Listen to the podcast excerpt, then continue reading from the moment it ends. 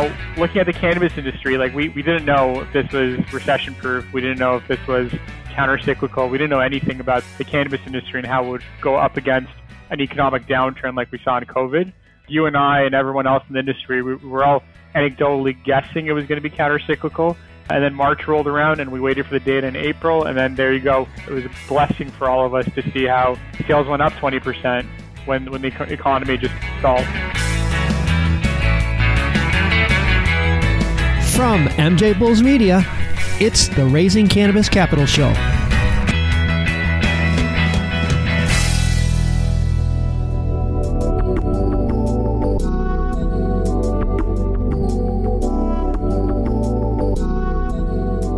Today on Raising Cannabis Capital, we are continuing this year's Cannabis Investor Series with another former guest, Narbe Alexandrian from Canopy Rivers. Narbe, welcome back to the show.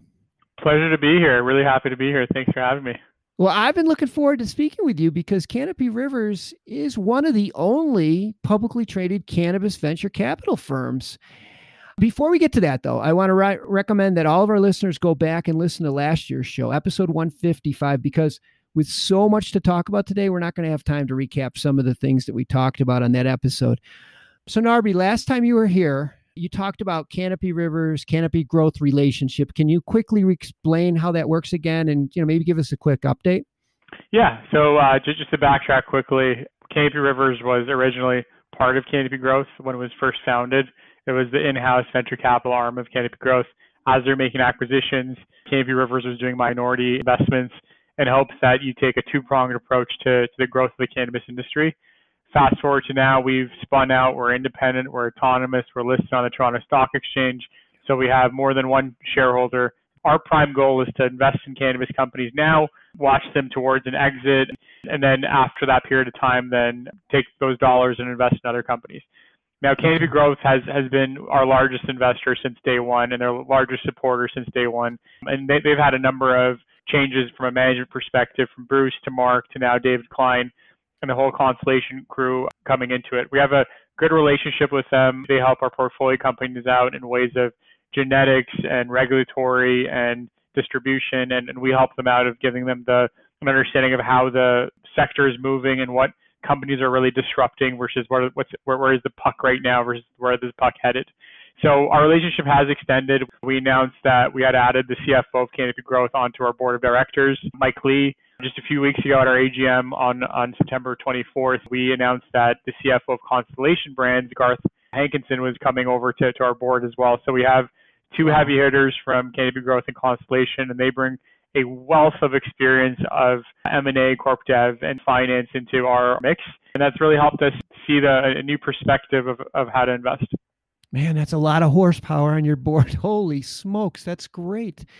I want to jump to talk a little bit about COVID. Not, I don't want to dominate the whole conversation, but I mean, running a public company, how did you weather that COVID storm? Yeah, it was like we, we've never had experience like this before. To go to each one of my portfolio companies and say, we've seen the budget, let's try a new scenario. Let's try zero revenue and keep the cost the same. And can you get out of 2020? You have to be sympathetic to these companies because we never develop a scenario where we say there's no revenue whatsoever and you're still incurring costs because that was unfathomable if I asked that in December. So we did that work for about a month and a half, really focused on the 18 portfolio companies to say, how can we get out of the situation if we're in lockdown for 12 months? Yeah. And luckily, a lot of these companies had positioned themselves for subsidies and, and government assistance, but also they could lean up very quickly. And we've always trained them to do that. Sales and marketing uh, is a dial, it's not necessarily a switch. So if things aren't going well, you can decrease that. If things are going well, you can increase that. So we've really coached them on that principle early on. So it wasn't that bad. After we, we figured out our portfolio companies, who needed money, who didn't, then we went in in house. We cleaned ourselves up in house as well. We, we cut down about 35% of our workforce, unfortunately, wow. and uh, and really cut down on OPEX in order to, to push for a normalized cash flow positive. Now, looking at the cannabis industry, like we, we didn't know if this was recession proof. We didn't know if this was counter cyclical. We didn't know anything about the cannabis industry and how it would go up against an economic downturn like we saw in COVID. You and I and everyone else in the industry, we, we were all anecdotally guessing it was going to be counter cyclical. And then March rolled around and we waited for the data in April. And then there you go. It was a blessing for all of us to see how sales went up 20% when, when the economy just stalled. Yeah, I know. I know that's we're on pins and needles, but I mean, it's so far so good. I have to admit that we're not hearing a lot coming out of Canada. You're in Toronto.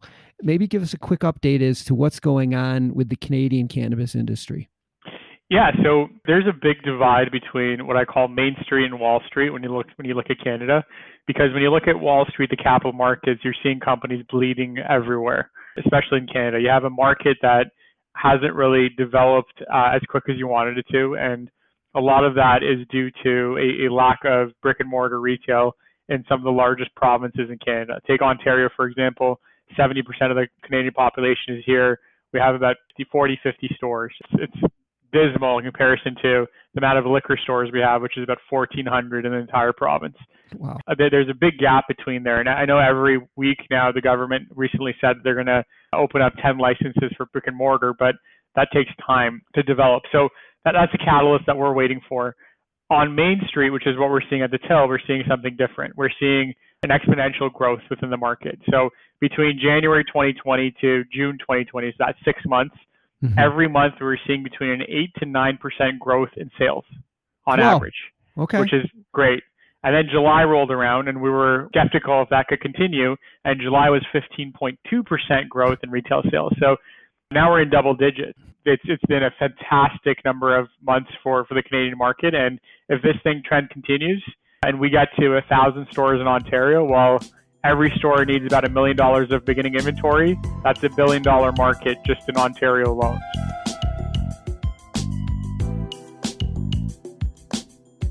When I talked to a lot of the other investors, they mentioned that valuations have not followed the same trajectory as sales. And a lot of the decks that they're seeing, the valuations are lower as compared to this time last year. How is it in Canada? Have you seen the same thing or is are they higher or lower?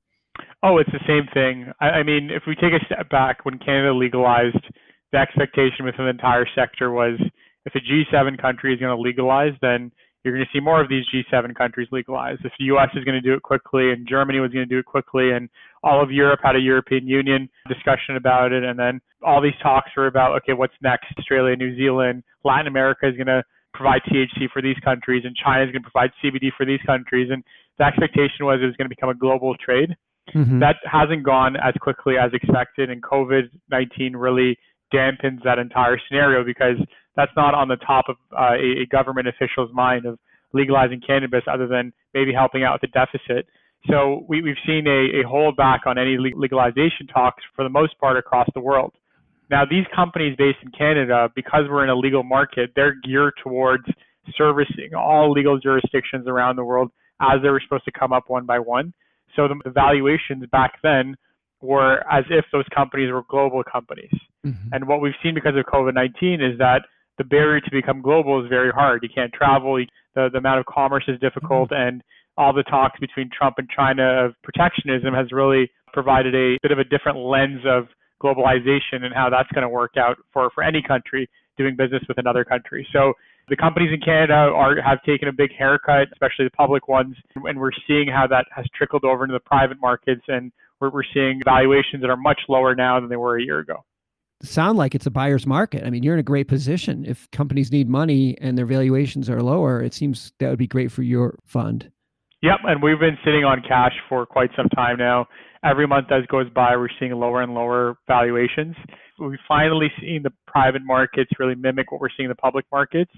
However, I don't want to dissuade anybody from thinking about getting into this industry because if you look at the growth rate of what we're seeing and you're seeing how many mistakes these large public companies made anticipating what would have been the sector but didn't turn out to be, this is a fantastic opportunity for anybody that wants to come into the market, develop a brand, go the pharmaceutical route, open up a retail store, or maybe do something ancillary like technology and data and software. This is the time to start a company. And if you look at the tech sector, Airbnb, Uber, FedEx, so these are all companies that were born off of recession. So this yeah. is the time, if you're looking at starting a company, this is the time to really hone in on that and, and ride the wave as we bounce back. I, I couldn't agree with you more. I couldn't agree with you more. Unfortunately, on the flip side of that, from what I'm hearing, it's difficult for investors to pick winners now. It's just getting to a point where a casual investor is just having a really hard time. I know you make it a lot easier because Canopy Rivers is public, so they can buy your stock. What are some of the other advantages to investing with Canopy Rivers? I mean, we, we see so many deals. We, we've seen about 2,200 plus pitches in the last two years. So every day, our staff looks at anywhere from five to 10 pitches, talks to entrepreneurs. We've talked to over 4,000 entrepreneurs. So we have a good lens of where the market is going. And in our perspective, it's about data, it's about technology, it's about agricultural science, it's about biosynthetics, and it's about brands. And that, that's where we think the future is. That's where we think the competitive advantages are that are sustainable and, and you can create barriers to entry around them. And, and we don't necessarily believe in the old mantra of cultivation extraction because we've seen how those have commoditized over a period of time. The future are, are brands. Like we know that cannabis cultivation is becoming easier and easier and easier and is becoming more standardized so that if you're a brand that's being developed, you don't have to go and be vertically integrated if your state doesn't uh, force you to. Instead, you can create something that, that is more of like a Procter and Gamble, a bunch of marketers and salespeople that have great ideas, and then they source the raw input from cultivators who are really good at what they do, but not necessarily don't have that marketing power. So we're seeing this trend take place of horizontal integration versus vertical integration as best in breed companies are developing. All right. That makes a lot of sense. I mean, it seems like a natural progression for any industry. I have all of Narbe's information in the show notes. And so if, if you're a company that's looking for funding or you're investor that wants to know more about it, click on the show notes and you can get all Canopy Rivers information, including their stock information, which we didn't mention, but you can get all their stock information right from the show notes. Narbe, wish we had more time. Thanks for having me. We're really excited.